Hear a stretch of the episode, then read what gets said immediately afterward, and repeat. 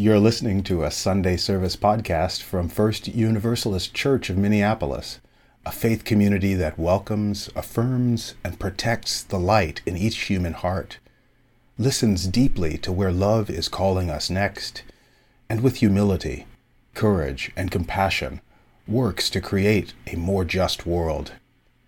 To learn more, visit us at firstuniversalistchurch.org.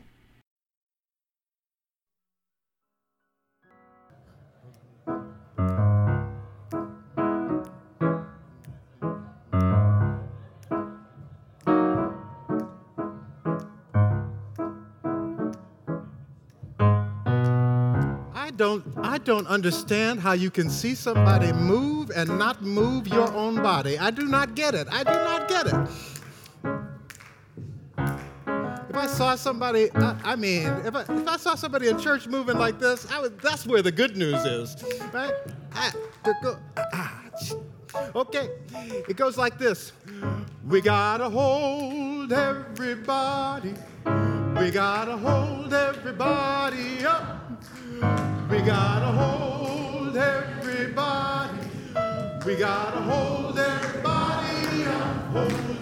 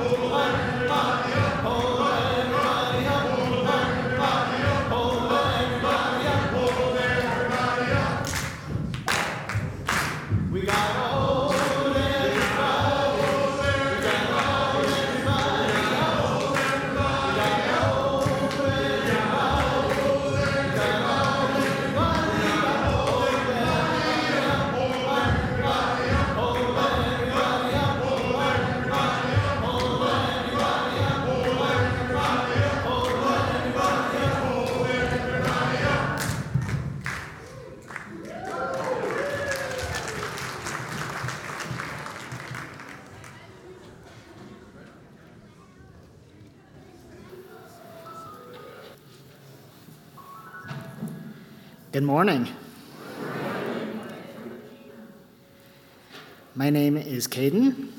I do not have any pronouns, so please use my name in place of pronouns. I am today's worship associate. I became involved with the Sanctuary Network when I lived in Salt Lake City, Utah. I got involved because a family took refuge in the bigger of the two UU congregations in the Salt Lake City area. I became friends with the family living in the church. I helped entertain the children so their mom could take care of matters she needed to. There were endless hours of playing hide and go seek, making slime, and having the little ones paint my nails.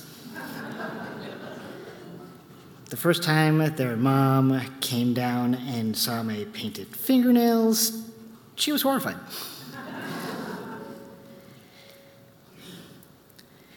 we celebrated Christmas together one year. A few other volunteers from the network were invited as well. We coordinated who would bring what.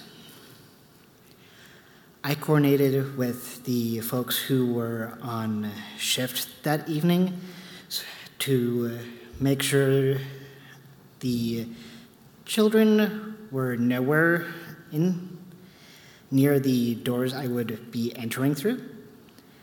I didn't want them to see the uh, bicycle and giant teddy bear.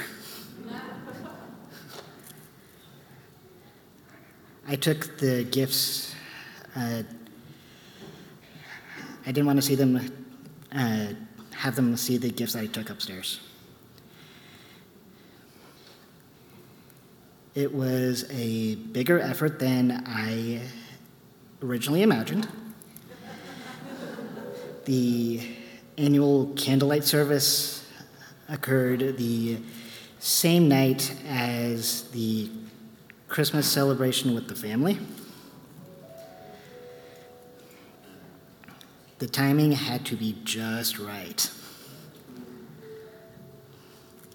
so that I could take the gifts upstairs and be back downstairs unnoticed. The volunteers and family met in the uh, social hall. We all went to the candlelight service together. We all we went upstairs after the candlelight service to share food and watch the kids open their presents. I sat on the floor with the kids. It was wonderful watching the joy light up their faces as they opened their gifts. They gave all the gift givers hugs after opening the, their gifts. I remember when the older sister opened the gift I brought for her. She unwrapped it and saw it was a bike covered with stickers of pandas.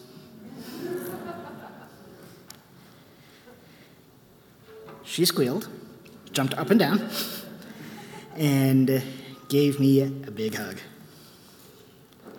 She immediately asked her mom if she could take the bike down to the social hall and ride. Her mom said yes. She dashed out the door with the bike. Everyone else followed downstairs to the social hall. She got on uh, immediately. Christmas lights lit the room as lit the uh, social hall.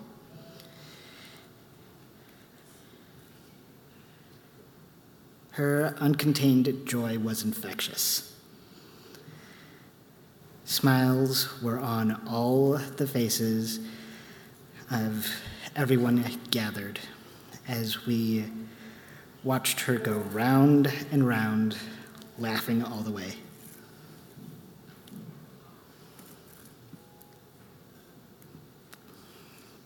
Pause with me now and notice your breath. Breathe in self love and pride for your journey and growth. Breathe out, release your future unknowns, and embrace your potential. As you breathe, consider consider your growth goals for today. Keep this as your intention. Together, while we hold all this, let's breathe three meaningful breaths.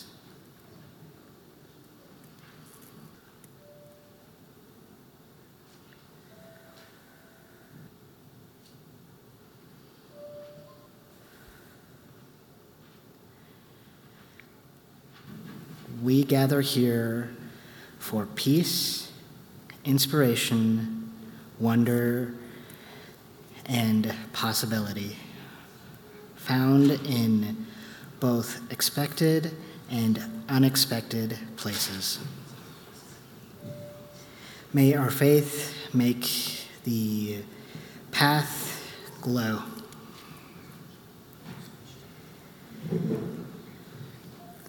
I invite Vivian to uh, light our chalice flame as we say our covenant and renew our shared faith.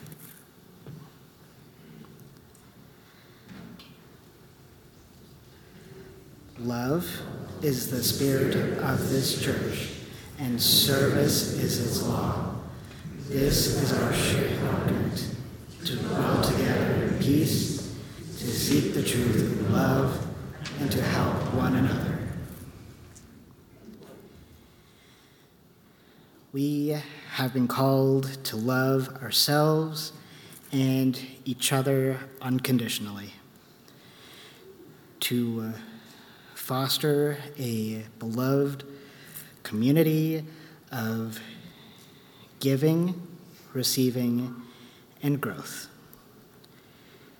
We have been called to uh, practice compassion in everything we do here, to be the gift of love to one another.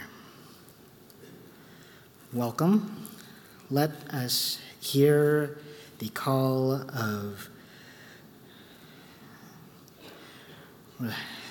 call and respond with joy. We are gathered for worship.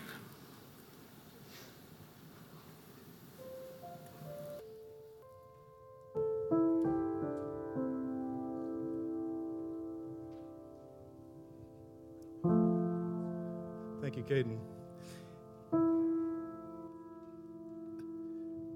Anybody else want a bike with panda stickers now? it's like all I can think about.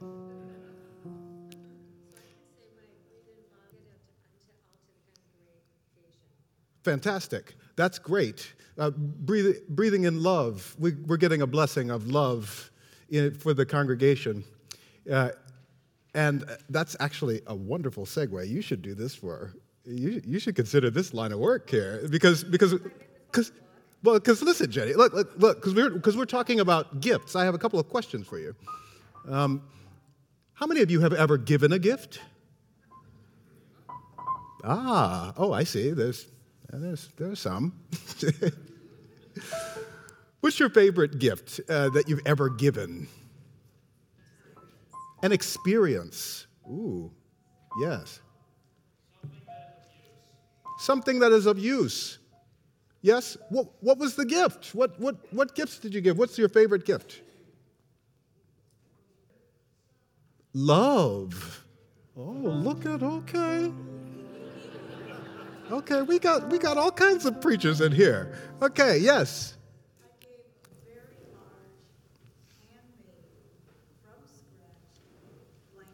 Very large, handmade, from scratch blanket. Oh, yes. Oh, very nice. Very nice. Why do we give gifts? What's the, what's the reason? Yeah. Because it makes people happy, sure. Yes. To show love, of course. Connection to one another, yes. Yes, love and connection, to show we care. Um, sometimes in joyful moments, a birthday, a graduation. Sometimes we want to show that we care in moments that are harder. Um, all the time we give gifts to remind each other that we are not alone. We are holding it together, right? I once got a really great gift. It came from my mother, and it, it was at a hard time. It was the um, it was a funeral for my uh, for an uncle of mine. He had recently died, and I was quite young, but I was just playing the piano, and so they asked me, the family asked me, to play the piano for this service. And I was so nervous. It was such a high bar that they were asking me to take on. It was a lot of pressure. And I remember my hand shaking on the stairs of the church in my mother's hand that was also shaking because of my hand that was shaking. My, my palm was sweaty, and she could feel that. And she turned to me. She said, Is everything okay? I told her, I'm, I'm, I'm nervous. I don't think I can do this. And she took off of her lapel. She was wearing a, a pantsuit because um, in the 90s, dot, dot, dot. Okay. She took off of her lapel a gift that she wound up gi- giving me. It was a brass pin in the shape of a dove flying just like this. And she placed it on my lapel. I was wearing a suit that day, too, just like mom, like son. And she said, This is a sign of the Holy Spirit, a sign of comfort. Whenever you wear this pin, comfort is not far away from you. And there we walked up the stairs, and she was right.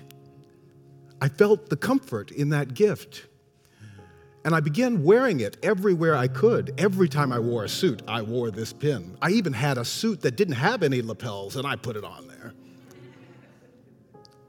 Did that for years until I grew up and I got to teach a student how to become a minister. And my first ministry student was very nervous at her first memorial service. And as she was walking into the door, I said, Hold on. And I gave her a brass pin. The same brass pin that my mom had given me, and she said, and I said to her, This is a sign of the Holy Spirit. This is a sign of comfort. As long as you are wearing it, and even beyond, comfort is not far behind you. She found it so comforting that she wore it to every wedding and every memorial service she ever did. She's still wearing it now. Hi, Teresa. She watches this, this live cast. Hi, Teresa. How you doing? I'm telling our story. Well, she still has that pin to this day. She won't give it back. It's on long-term loan, but I wanted to I wanted to give my mother a gift back, and so I, I called her up and I said uh, to my mother in, in Baltimore City, I said, Mom, you gave me a pin years ago, and uh, and it had a dove, and it was outside of the memorial service, and you said about the comforter, and it was so important to me. And I gave it to one of my students, and my, my student is now wearing it. My friend loves the pin, and it provides her comfort. It's gone through the years. Thank you, thank you, thank you so much for this gift. And my mother paused in silence, the way uh, the regal way that she always does, and she responded, Glen, I don't know what you're talking about.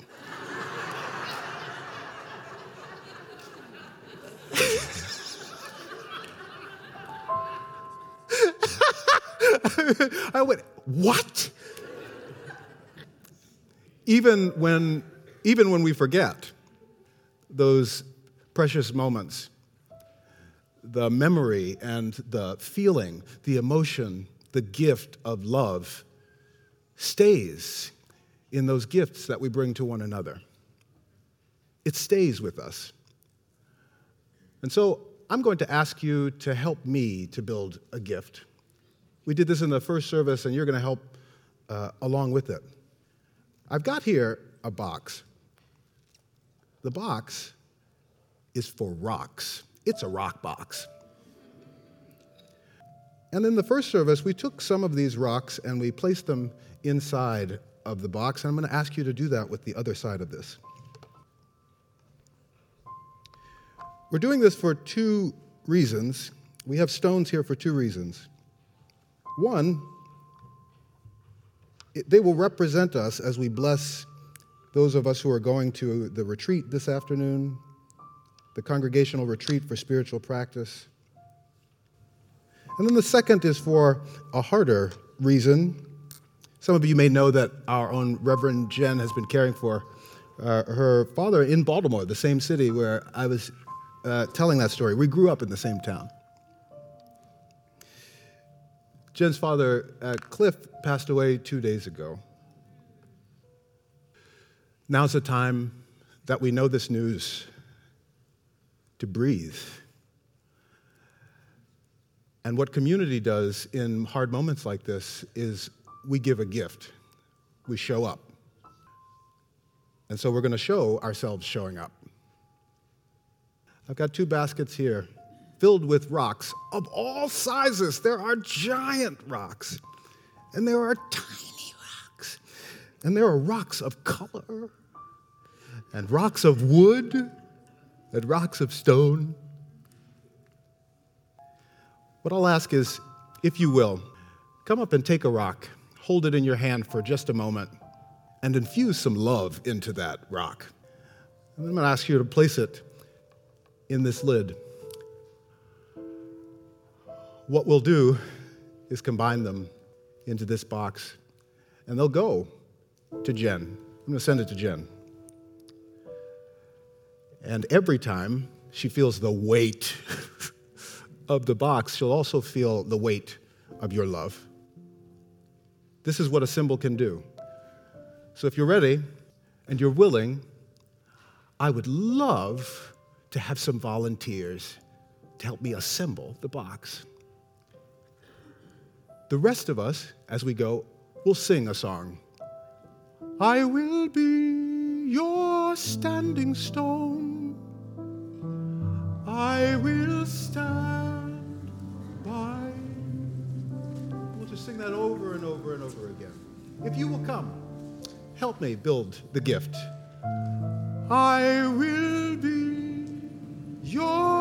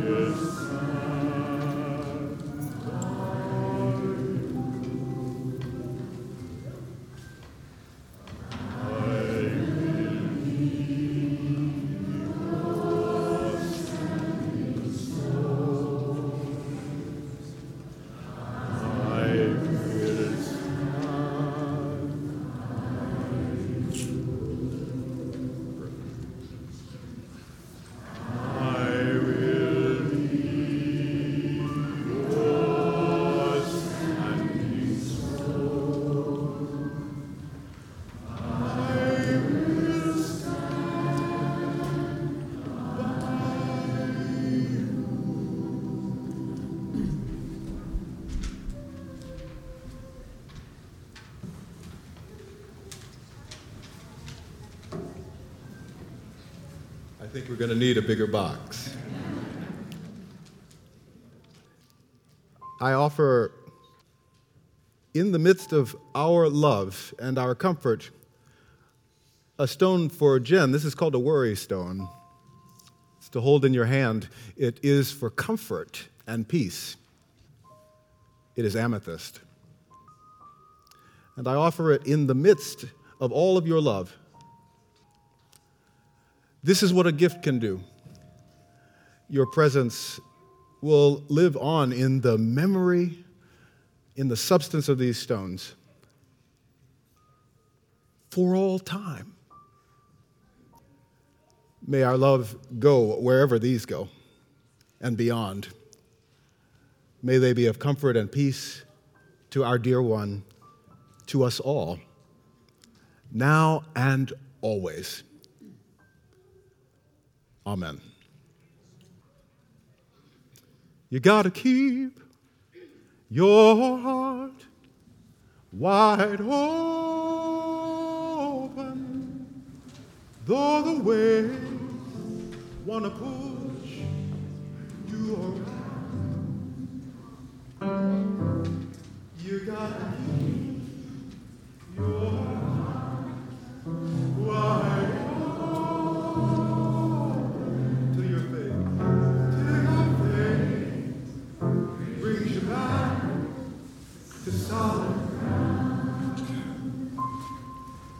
You gotta keep your heart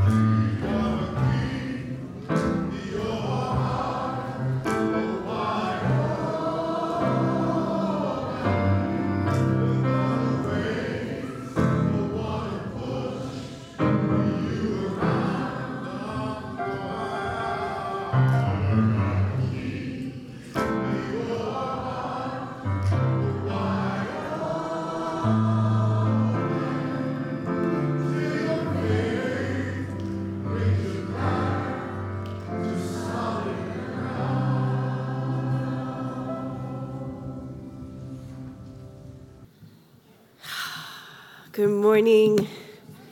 My name is Ashley. I'm one of the ministers among you today, and we have already done so much praying with our bodies, but now we get to do it with our words. For those of us who are word people, I think there are some word people among us today. So let yourself settle a bit more into your seat. Whether you are joining us from a seat elsewhere or in this room, notice that you are held, that you can let your heart rest wide open. And let us pray. Let us meditate. Let us hold each other in love now. Lifting our pain and our praise so that the pain might be lighter when shared and the praise might grow and spread. We have a responsive part this morning to make explicit the work we are doing together in this time. When somebody lifts up a prayer, I invite you to respond together and we will practice. You are not alone, we are holding it together. So let's practice. You are not alone. We are holding it together. We already prayed for our beloved Reverend Jen, but we pray for her again and for her family as they mourn the loss of Cliff. We hold Jen's partner Loretta and their kids Henry and Kate, as well as Jen's brother Chris and his family. We hold all who loved Cliff as they move through this time of grief. And we say to them all, You are not alone. We are holding it together. Beloveds, what do you need to hold with us? Speak it aloud, speak it into the chat, hold it gently with no words. We will get the gist anyway.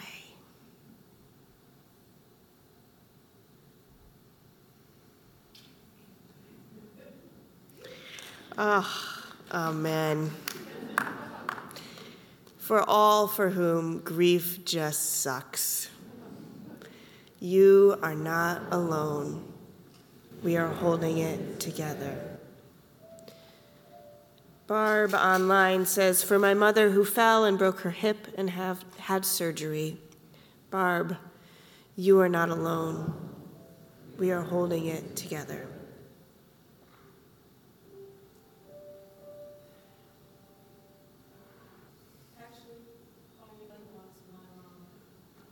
For, for Marie's mom and dad, you are not alone. We are holding it together. For Tim online, for my brother Michael, who is looking for a new job. Michael and Tim, you are not alone. We are holding it together.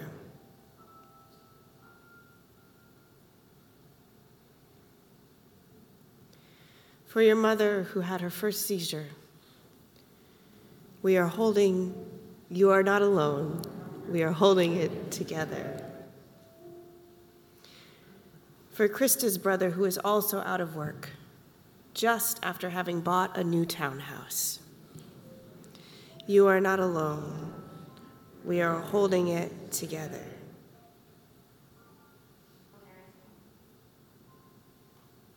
For all who are single parenting, you are not alone. We are holding it together. For everyone in the Middle East, you are not alone. We are holding it together.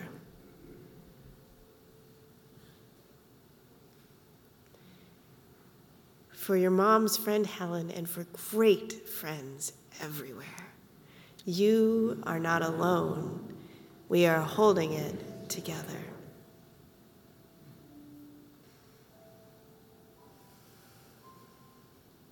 For all the prayers that rest silently on your hearts, let us speak to them now.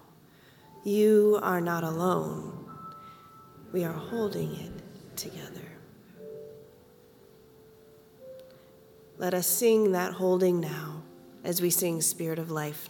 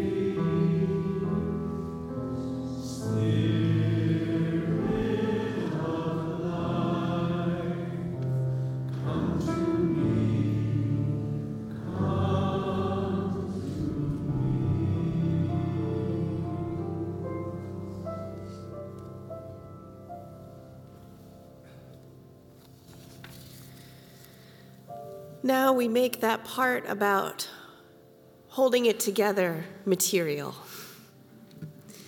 This is our time of offering, and we begin with an invitation from our foundation board. Where did you go, Lynn? There you are. I love that we started this morning with that song about holding everybody up. Uh, my name is Lynn Broaddus, and I'm one of nine members of First Universalist Foundation Board. Our foundation started about 40 years ago in 1984 with one goal to help make our community a better place.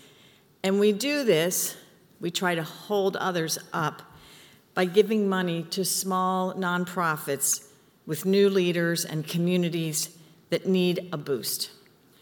Each year we give between 75 and $150,000 away in grants that range between 5 and $20,000.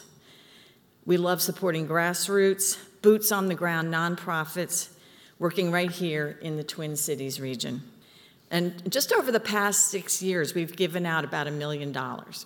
So it's that time of year where we start thinking about how we're going to give grants this year, and that's where we need your help. It's pretty simple, but we look to, while the, the organizations have to actually apply for the grants, we invite them to apply, and those that we invite are ones that come through nominations from church members and friends. So um, you can be an organization's standing stone by nominating them. You do it pretty easily. There's a, a, a form online. If you go to the church website and to the giving tab, and then down at the bottom of that giving tab is a, you can click on the, the foundation, um, the church foundation, and follow that, and you will see a pretty clear link to a form that's used for nominating. And it's not fancy, you don't have to write out a whole big thing about the organization. You're basically just putting them forward for our consideration. So we ask that you think about that and, and do it by the deadline two weeks from today, Sunday, uh, February 4th. I will be in the serve in the social hall after the service and would be happy to have a conversation with you about just to learn a little bit more about the history of this and how it's done and what we're looking for. So please stop by and think about those organizations that um, have been important, that you know are important to the community, and that, that may need us to stand with them. Thank you so much.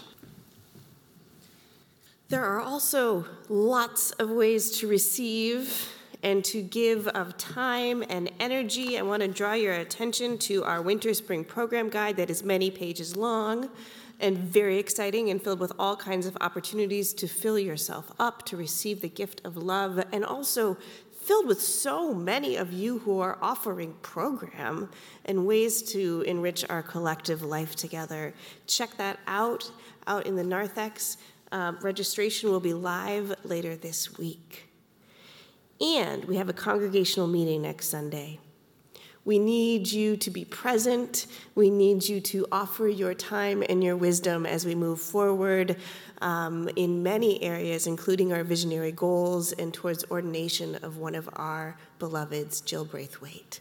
So, finally, we get to have um, a time to support our sanctuary and resistance team's work with your offering this morning. Please give boldly so we can grow the love we provide. And um, if you are needing to strengthen the muscle of receiving this week, I invite you to do that often much harder work by emailing me, Ashley at firstuniv.org, and we will connect you to resources that help us all hold it together when we need it. Let us receive our offering now.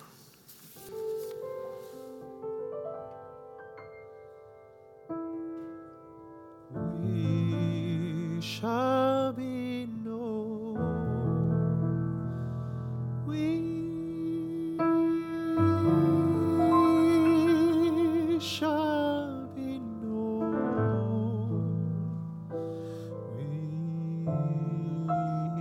We shall be known by the company we keep by the ones who circle round to tend these fires. We shall be known by the ones who sow the seeds of change alive and deep within the earth.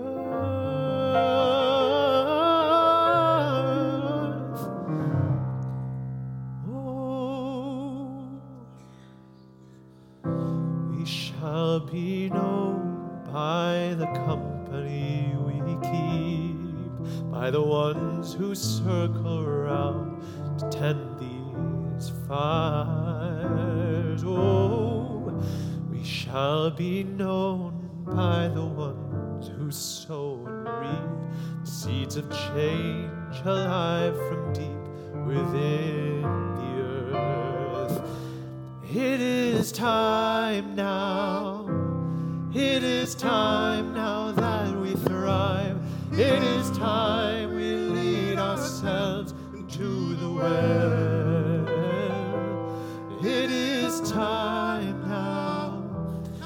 What a time to be alive. In this great turning, we shall learn to lead in love. This great turning, we shall learn to lead in love. We shall be known by the company we keep, by the ones who circle around to tend these fires. Shall be known by the ones who sow and reap the seeds of change alive from deep within the earth. It is time now. It is time now that we thrive. It is time we lead ourselves into the well. It is time now. And what a time this great turning, we shall learn to lead in love. In this great turning, we shall learn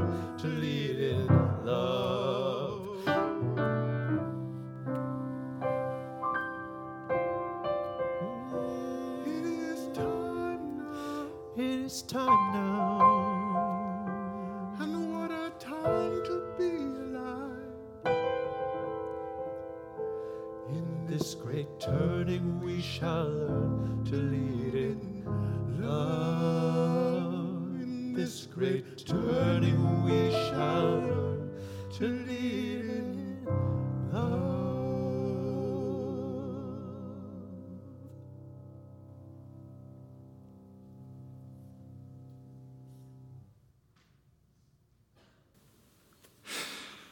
Dear ones, I have absolutely no idea what is happening in my um, spiritual life these days.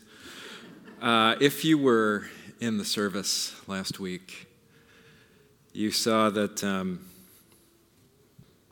well, maybe you didn't know this, but uh, I had a, a visceral experience of the spirit of Reverend Rob Eller Isaacs joining me for the service. That's what was happening as I was uh, in tears while we marked our losses. Um, when I interned with Rob, one of the things that he shared with me was an encouragement to preach without a manuscript. He shared the, uh, the way that he would preach early in his ministry when um, he would prepare three index cards.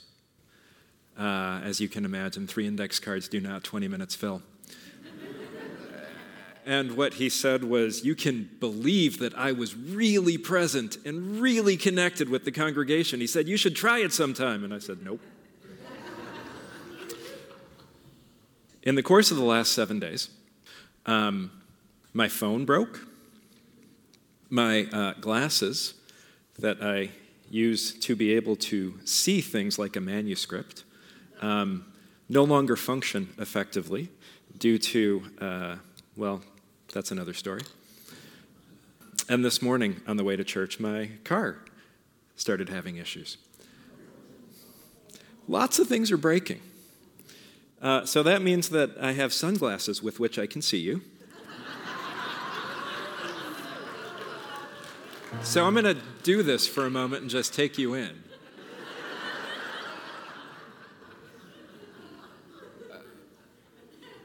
But given that our services are archived forever, there is no way That uh, don't don't do that, Ashley.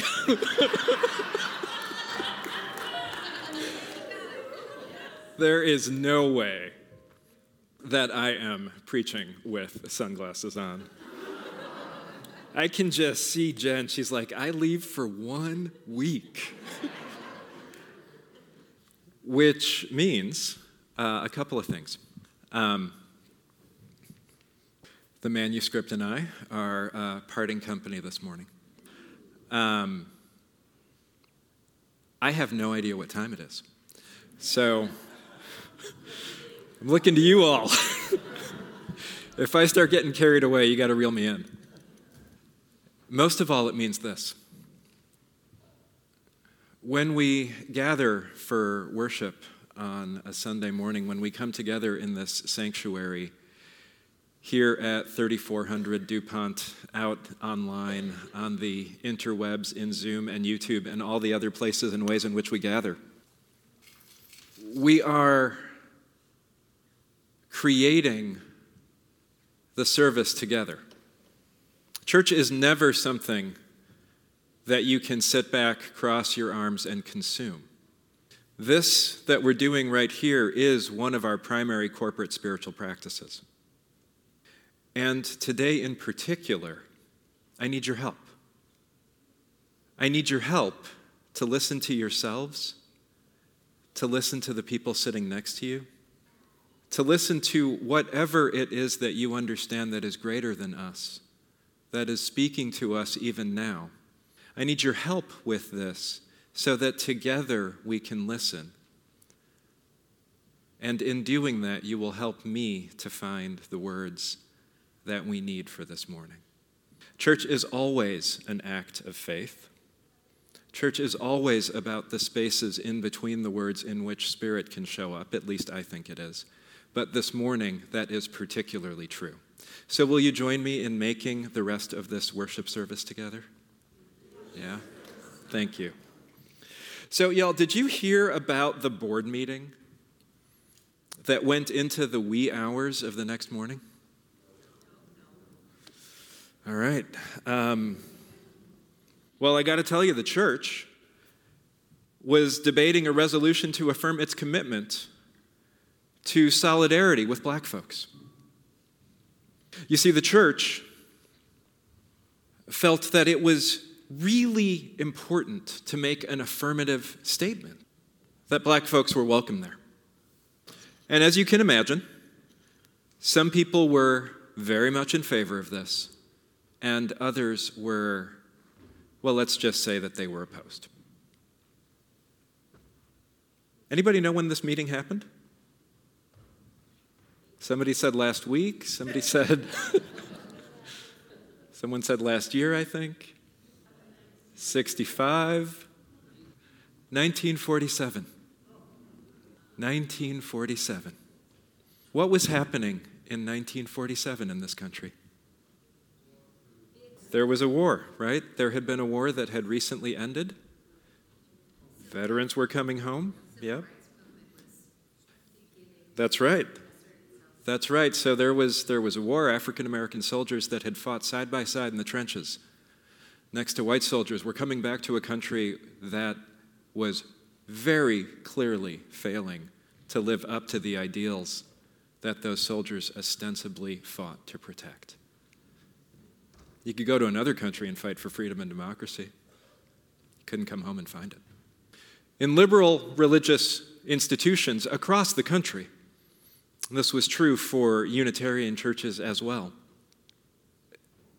People were saying, we need to do something about this. This situation is not okay.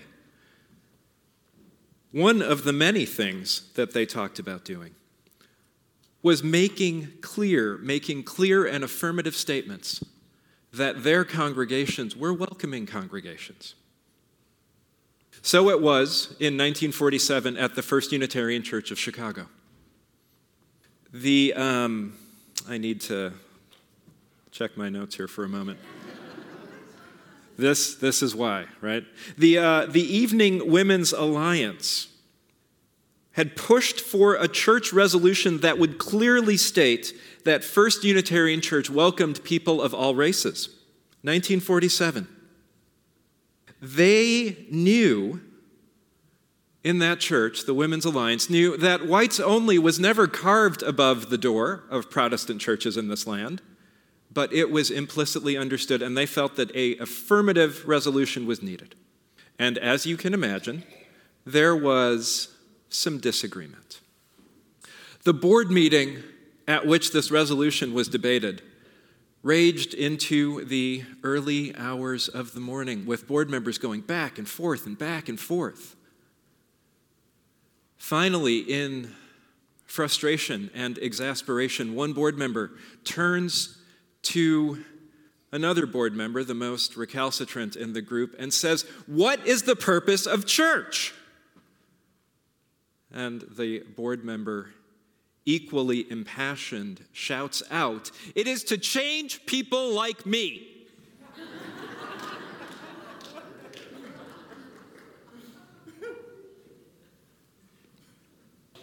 the resolution passed. That board member who was opposed and another trustee left the church. Yeah, wow. To change people like me, now I'm going to bounce. First Unitarian Church's efforts to integrate, to diversify, were successful. It became one of the most diverse congregations in the Unitarian Association in this country. I invite you to wonder with me who you are in that story. Chances are good, if we are honest with ourselves, if we have participated in enough communal endeavors, that we have been each of the people in that story at different times. We can imagine all of the whole cast of characters in that congregation. Aligning with the currents of change, trying to resist the currents of change. Perhaps saying that the purpose of church is to change people like us and then stepping out when that change is more than we are there for. Our religious ancestors knew something of this dynamic.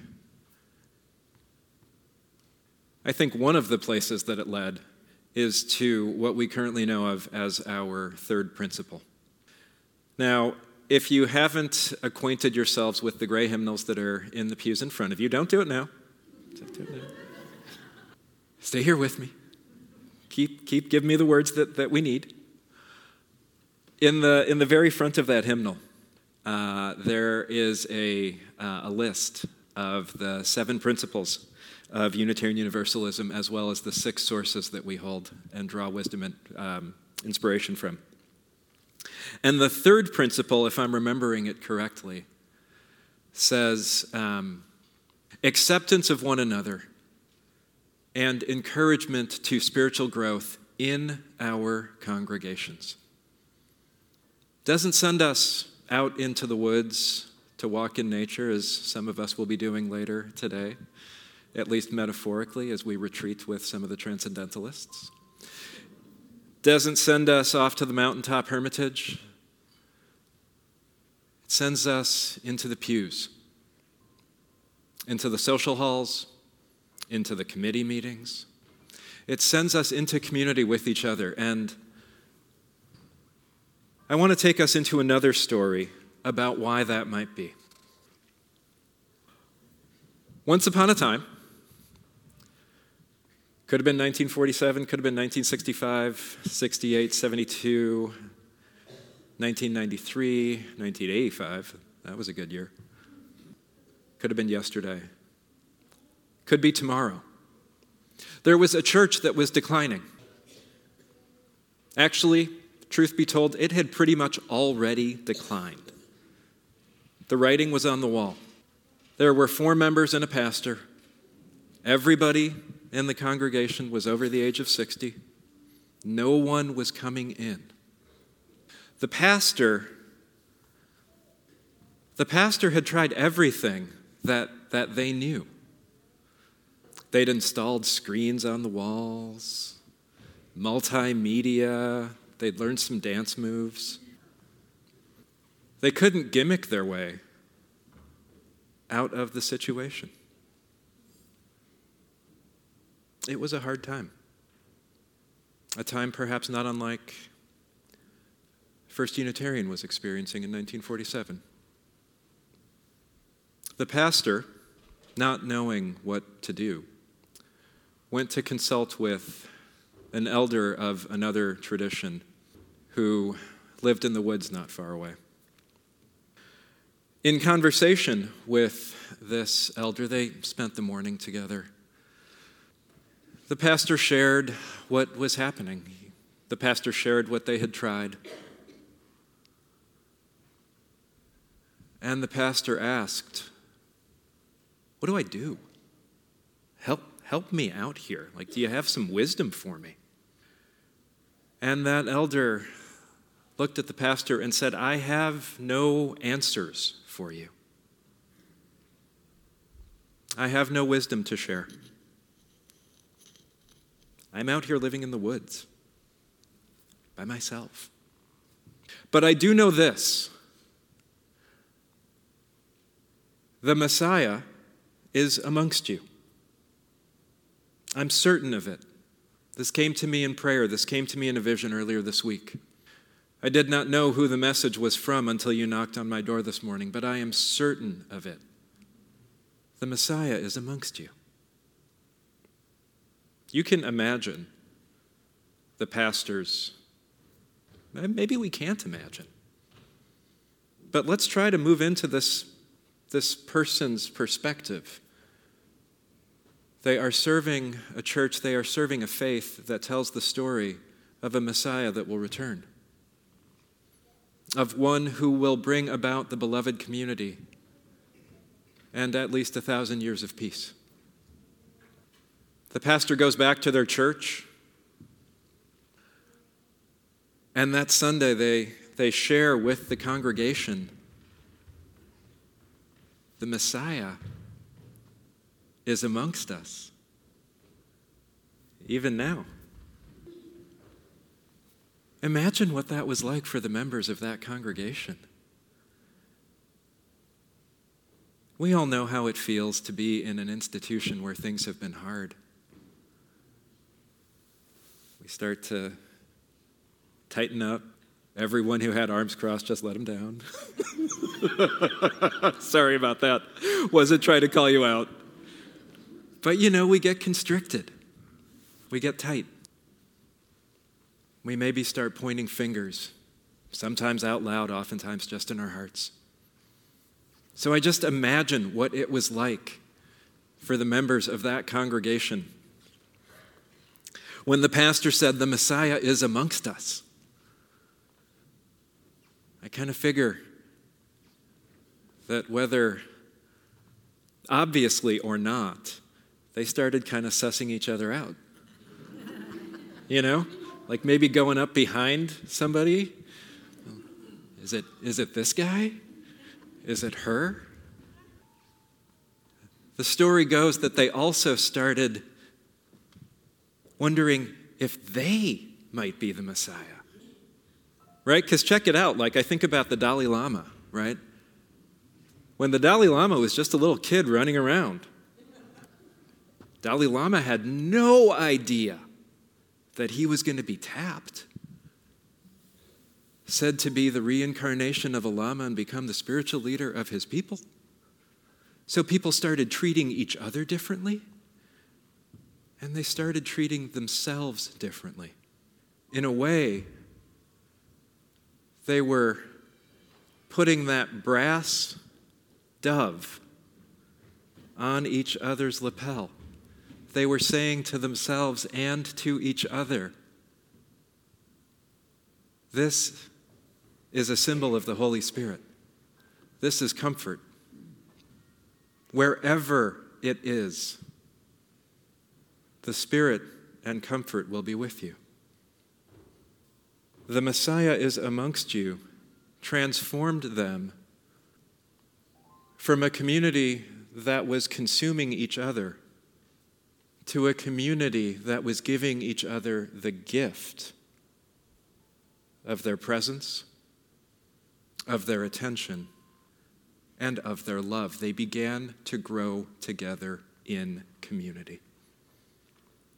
I think this is what our third principle points us at. It says, you know what, y'all?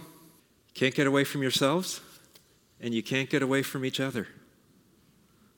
If we are going to grow at all, if we are going to make space in our lives for the possibility of what this pluralistic faith could be, the only place that we're going to do it is right here with each other. I think our religious ancestors knew that when we make space for this kind of practice, the practice of showing up, of putting that brass pin on the people next to us, metaphorically, when we give each other that gift, it does what all spiritual practices do, which is to say, it makes us see ourselves with a little bit more space. It helps us to start to develop a sense of what the flavor of our ego and judgment look like so that we might see them coming rather than react out of them. It brings forth attention and curiosity so that when you sit down on a Sunday morning, you can turn to a person next to you and know that while they very likely understand ideas like God and spirit and what happens when we die and what it means to be human and alive rather differently than you do, the two of you can make common cause in this sanctuary and work to grow in spirit together. When we make space for this practice, space in our own lives, space in the lives of those around us. When we practice in and as a community, we tap into that possibility. The possibility that Dr. Glen Thomas's mother pinned on his lapel. The possibility that the elder gifted to that congregation. The possibility to change everything. And right now, everything needs changing. This isn't easy. This is not easy at all, and it isn't quick. What we are talking about here does not have prime delivery. You cannot, you cannot hit the button and it will be delivered to your house tomorrow morning. It is, however, a practice that is possible. It is possible. It is possible when we lay down our certainties when we take on practices that lessen and loosen the grip of our egos and the temptations of capitalism. It happens when we make space for the winds of change to blow through our lives and we learn to shape where they are leading us together. May it be so, and Amen.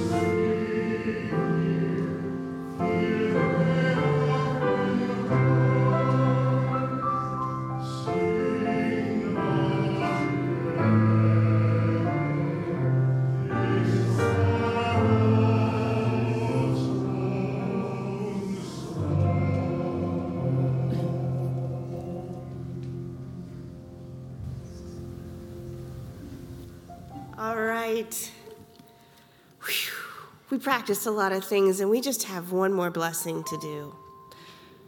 A blessing is when we draw a circle of love and protection and strength around our beloveds. And I want to start with blessing those of you who have said yes to the invitation to facilitate a spiritual practice group this afternoon. If that is you, will you come forward? If that is you, will you come forward now? There are more of you. There are like 14 of you, which is just awesome. And while you are coming forward, I just want to tell the rest of the room I have gone from being stressed that nobody would sign up for this retreat to being stressed that too many of you have signed up for this retreat. We have about a, over 130 people who are participating this afternoon. Yes, so if you are one of those participants, will you come forward now also to stand up here and be mildly embarrassed in front of each other and showered with love all at once? And as you come up, there is a basket of stones here. More stones. We're not done with the stone metaphor. We're like a bad poem. Um, take a stone, hold it in your hand, and place your intention or your hope for this afternoon's practice. No, really, do it. Come up here, grab a stone, put it in your hand, then put it in the other basket. You can do it. You are taking a stone, holding your hope for this afternoon in it, and then putting it in the other basket. It's going to be messy. Spiritual practice is always a little bit messy but we learn how to be community together through it also. While this is happening, we're just going to let them all do this, facilitators, participants alike, and the rest of us have the joy of blessing this whole crew and saying thank you because when this group practices together, they are doing work on behalf of all of us. They are working on their own transformation so that we collectively may transform as well. So, this is going to take a little while, and that's okay. Just take your time coming up here, blessing yourself as you place your hope in that stone and move it to the other basket. And the rest of us, we are going to warm up our blessing hands I know you're grown ups, but you can pretend you have blessing hands too because you do actually have blessing hands. It just means that we are calling forth the infinite in each other and saying yes and sharing that love that we call upon with each other. Feel that friction as a reminder and place your hands up Hold each other up, up, up, that way, yes. Towards all of these amazing, brave souls leading and practicing this afternoon. All of you, we hold you in love. We hold you in gratitude. We believe we give our hearts to your possibility for transformation and we say thank you. Amen. When you are done putting your stone in your basket, you may return to your seat and we will sing our closing song together.